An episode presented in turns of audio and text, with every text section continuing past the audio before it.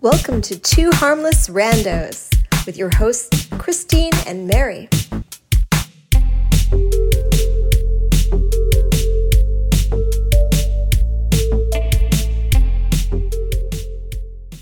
We're excited to share this interview with our very first guest, Mare Cromwell.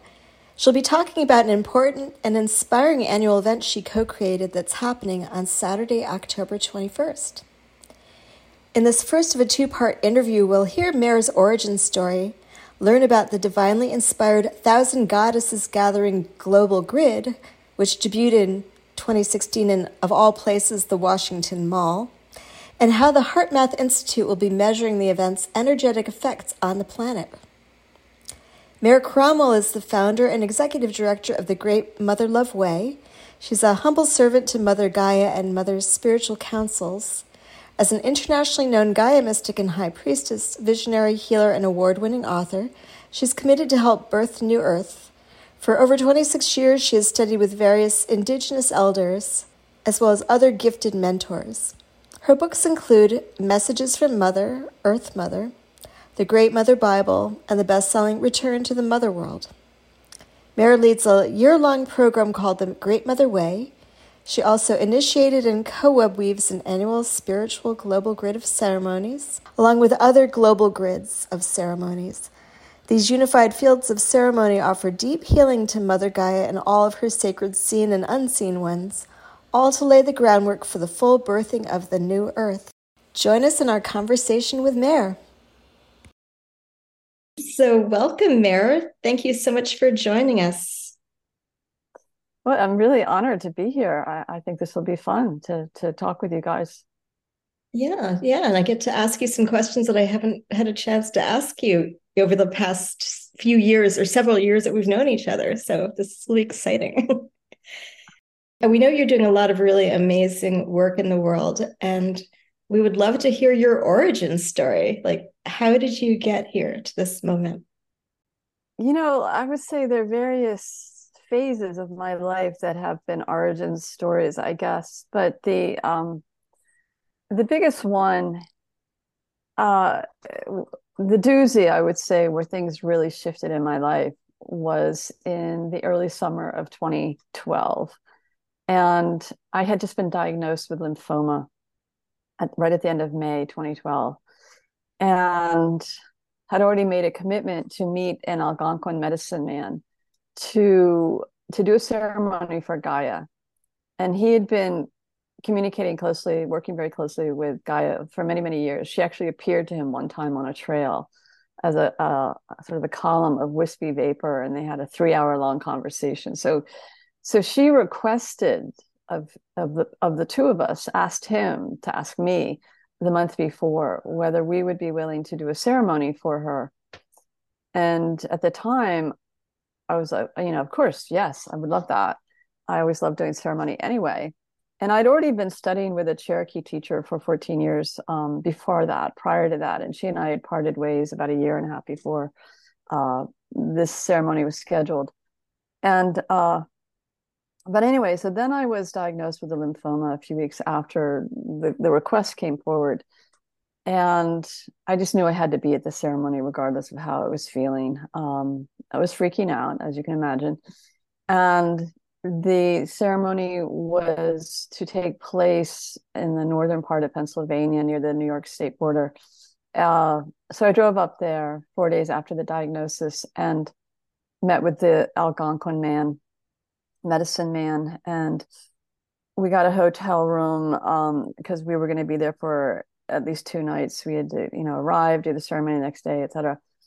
And right before the ceremony started, we were in a forest. We found a beautiful area in a forest there in this park in uh, New York State. He said to me that he was going to be bringing Mother or Gaia's energy and conscious into me, into my energy body, but he didn't know how we were going to disconnect afterwards. And my response in that moment was I'm not really concerned about whatever is meant to happen because I just trusted that whatever was meant to happen was going to be the appropriate right thing. Like I trusted mother.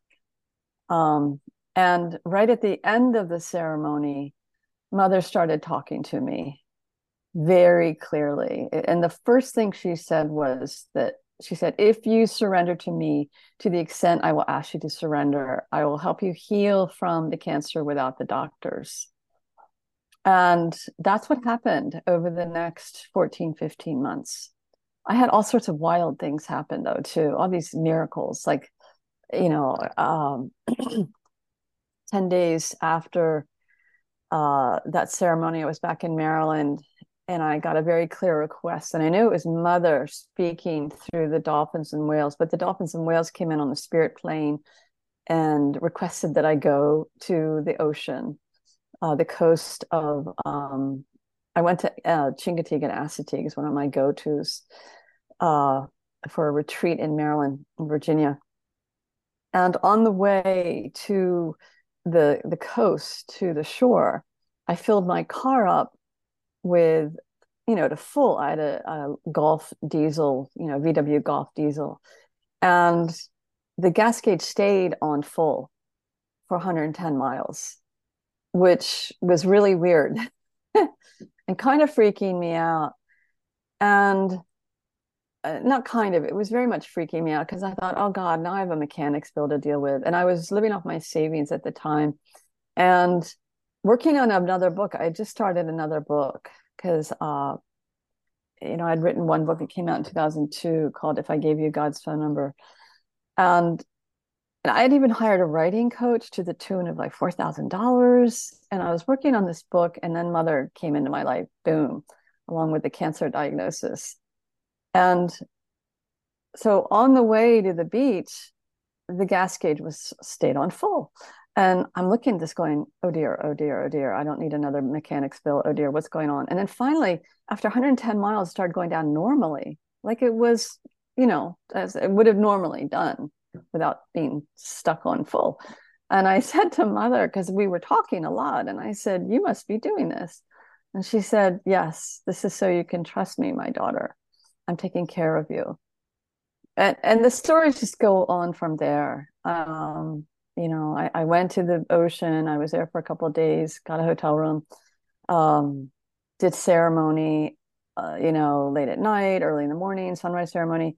But mother asked me then to put the other book aside and to do the first book with her with her. And she uh, she gave me the title messages from mother earth mother and she gave me all the chapter headings.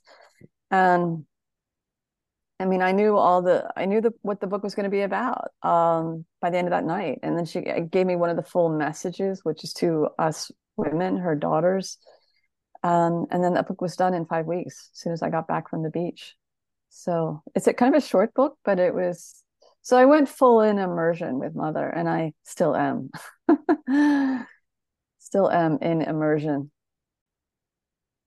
Wow that's really powerful stuff. Thank you for for sharing that. And i and i'm sure there's so much more too. I would love to hear that at some point the the multitude of multitude of miracles. So, yeah yeah there are more.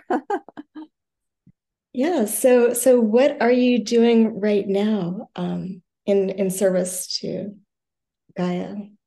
Uh I'm listening a lot to her. I'll, I'll start out with that. Um, I'm going through a bit of a quiet phase. Uh, you know, I've been sick the past few weeks, and that kind of kind of knocked me out a little bit.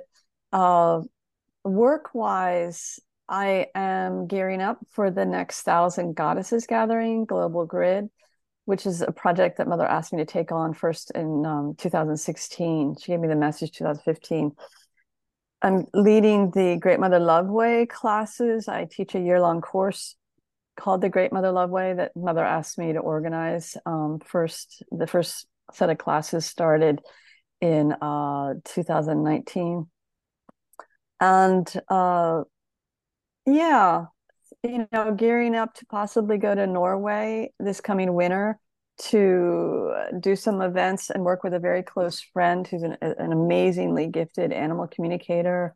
She's actually working on a book of um, messages from the Northern Lights. She's just phenomenal. So we've been talking about my coming to visit her and spending time with her with the Northern Lights. uh, so that's kind of fun and exciting. We've just confirmed that we're going to do this probably at the end of March or so. And uh, but I'm just stating a little in the midst of all this, you know, planning for the global grid and uh, there's a there's there's stuff sort of simmering in the background of some new projects and courses that uh, aren't fully clear yet. So I'm I'm listening, uh, spiritually listening for the guidance there. Mare can you tell us a little bit more about the Thousand Goddesses gathering? Like, what is it, and what inspired it, and maybe how it's evolved over the years? Sure. I first heard about this Tibetan prophecy of when a thousand goddesses or Tibetan Taras unite, it will shift the tone of our sacred earth from fear to compassion. And I first heard about it because I was on Facebook in late fall 2015. And uh, Clare Dubois, who founded TreeSisters, was talking about that prophecy as a way to raise money, to ask women to raise money to reforest the planet, basically. And as soon as I read it, mother said to me, and you're going to organize that in the physical. It was like, boom. And I was like, I, you know, I gulped and I'm like, wow. I said, and you're going to help, right, mother? Because that's a big project. And she said, of course, you know. So initially, um, I thought that this was going to be like a weekend event a big goddess festival uh, with ceremony h- held at some venue and we would have registration and we would have vendors and it was going to be this big event but oh no one of my credos is mother has a plan so fast forward into the summer of 2016 and i was working with another woman and we were starting to do this planning for this big event that would be a retreat type of you know or goddess festival and mother woke me up at five in the morning in late July 2016 and said, This event needs to happen this fall before the elections in Washington, D.C. It was like, boom. I was like, oh, okay. So I, I got out of bed at like 5.15. I'm like, I looked at the calendar on the wall and I said, well, okay, what, what date, mother? When do you want us to do this? And she, she signified that she wanted it to be the 3rd October in 2016. And so we scrambled, you know, I was able to rally a big group of volunteers and uh, got a high priestess who is an Oshun high priestess to lead the ceremony. Um, I mean, just all these people came together. It was very intense. I never organized a, an event on the Washington Mall. It's not a small thing to do. And, uh, but we did it. And in the middle of the ceremony, uh, I found out later that night from some very gifted light workers in the middle of the ceremony, a massive conduit of white light came in from off planet right into where we were and radiated the ground there very deeply and then radiated out and cleared all these dense energies from the heart of DC. And when I found that out later that night from a very gifted light worker who saw it, I went, oh, okay, now I know why mother wanted this to happen. Because what it did was it it was in a very concentrated way cleared these heavier energies within a three mile radius of that part of the Washington Mall, which included the White House, the Capitol building, even the Pentagon building. And so I wrote up a spiritual report and sent it out to everybody who registered, who was there that day.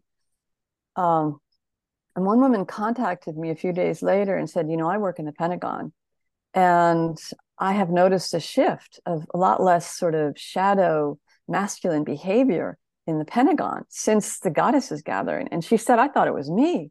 But now I'm realizing it was the the ceremony and this huge white light that came in. So so that's what happened. Um, and we didn't have a thousand women attend that first time but we definitely invoked more than a thousand goddesses. And so then the event happened two, two years later again on the Washington Mall. Um, and now it has evolved into a global grid. I got permission on the spirit plane. I was like so grateful. Like, you don't need to organize any more events on the Washington Mall after 2018. It's just a lot, a lot of work. and and Mary, you were there. You had a um, a really lovely tent, and you were offering healings there in 2018. I'm very grateful for you doing that. But but that's the story behind it, and it's hard to find information on the internet or uh, or even contacting various Buddhist teachers about this prophecy.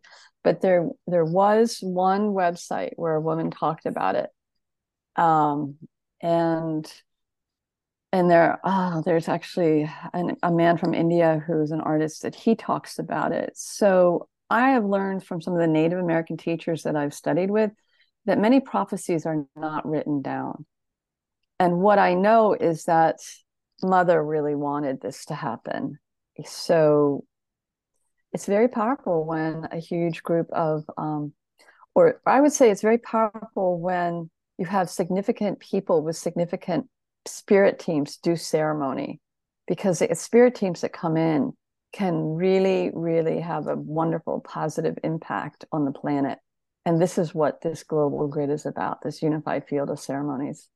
Can you tell us a little bit more for people who um, aren't familiar with this idea? Um, tell us a little bit more about the global grids, what they are, um, what they do. Yeah. Uh, so there are a number of groups um, who organize uh, global meditations or silent moments around the world, um, uh, prayers, uh, yoga focused days around the world. And for what I'm being asked to do spiritually, it's about ceremony. It's about people coming together in their locations. So you have all these nodes around the planet of people doing ceremony. And the people who are called to do it, it's like they know they're called to do it or they're not called to do it, are people who do a lot of ceremony for the most part. Not always, you know, some and I encourage people, I said, you know, all you need to do is light a candle and be still. And if you work with the Virgin Mary, call her in. If you work with Mary Magdalene, call her in and then it can be far more elaborate than that but when there is this web of these ceremonies it weaves a field of energy that is tapping into all the spirit teams that are called in and there are so many spiritual beings who are waiting for us to call on them to support us here on earth. I mean, I heard a one woman talk about how she was interviewing Matthew Fox um, I don't know if you know who Matthew Fox is, but he's really well known. Um, a spiritual teacher, I'll say, was excommunicated Catholic priest, but he was talking with a woman who, um, very very spiritual woman, but kind of a live, living a peasant life, but a very gifted spiritual woman, somewhere in Europe, place I don't know exactly what country it was. And the woman said to him, "You know, there are all these unemployed angels. there are all these spiritual beings that are beautiful who are serving mother who are mother gaia who are waiting for us to call on them um, so this is what we do with this unified field this global grid of ceremonies is call on the spirit teams call on your spirit teams and we it's all woven together when there's that much luminous love coming in from all these ceremonies and all the spirit teams called in it actually clears the planet of denser energies. It's like it off it brings a clearing forward. Mm. Yeah, thanks. Yeah, and you you had mentioned these global efforts like um, days of meditation or or days where people come together over one thing, and that reminds me of the work of the the HeartMath Institute. Um, yeah, yeah, thank you. Um, yeah, it's very exciting this year that the HeartMath Institute has agreed to actually monitor on the day of the global grid, October 21st, uh, for a two hour period of time, any shifts in the uh, heart coherence energies across the planet. They have these technologies that people have um, agreed to be citizen scientists for them. And so there's, it's like a, I don't really know what you call it. It's, it's, this round thing, and you plug it into your Wi-Fi, and it's plugged into the wall, your electrical system, and it's just on twenty four seven. And by people hosting these, it allows the HeartMath Institute to collect data from their I forget what they're called, but anyway, um, they're technologies that are in people's homes in different parts of the world. Like they have a cluster of them in South Africa and a cluster in some different parts of Europe and clusters in North America. And uh, they're actually seeking to expand the numbers of these technologies um, if people want to do this and work with the HeartMath Institute because they're constantly using them with different uh, global grids or unified fields to because it's a way to measure the rising or the changes in the heart coherence energies around the planet. But they're going to be doing this for us you know. I had some meetings with the director of research and it's very exciting this is happening. It's a little interesting for us because people who do their ceremonies within the thousand goddesses gathering global grid generally do them wherever it's most con- whenever it's most conducive during that day.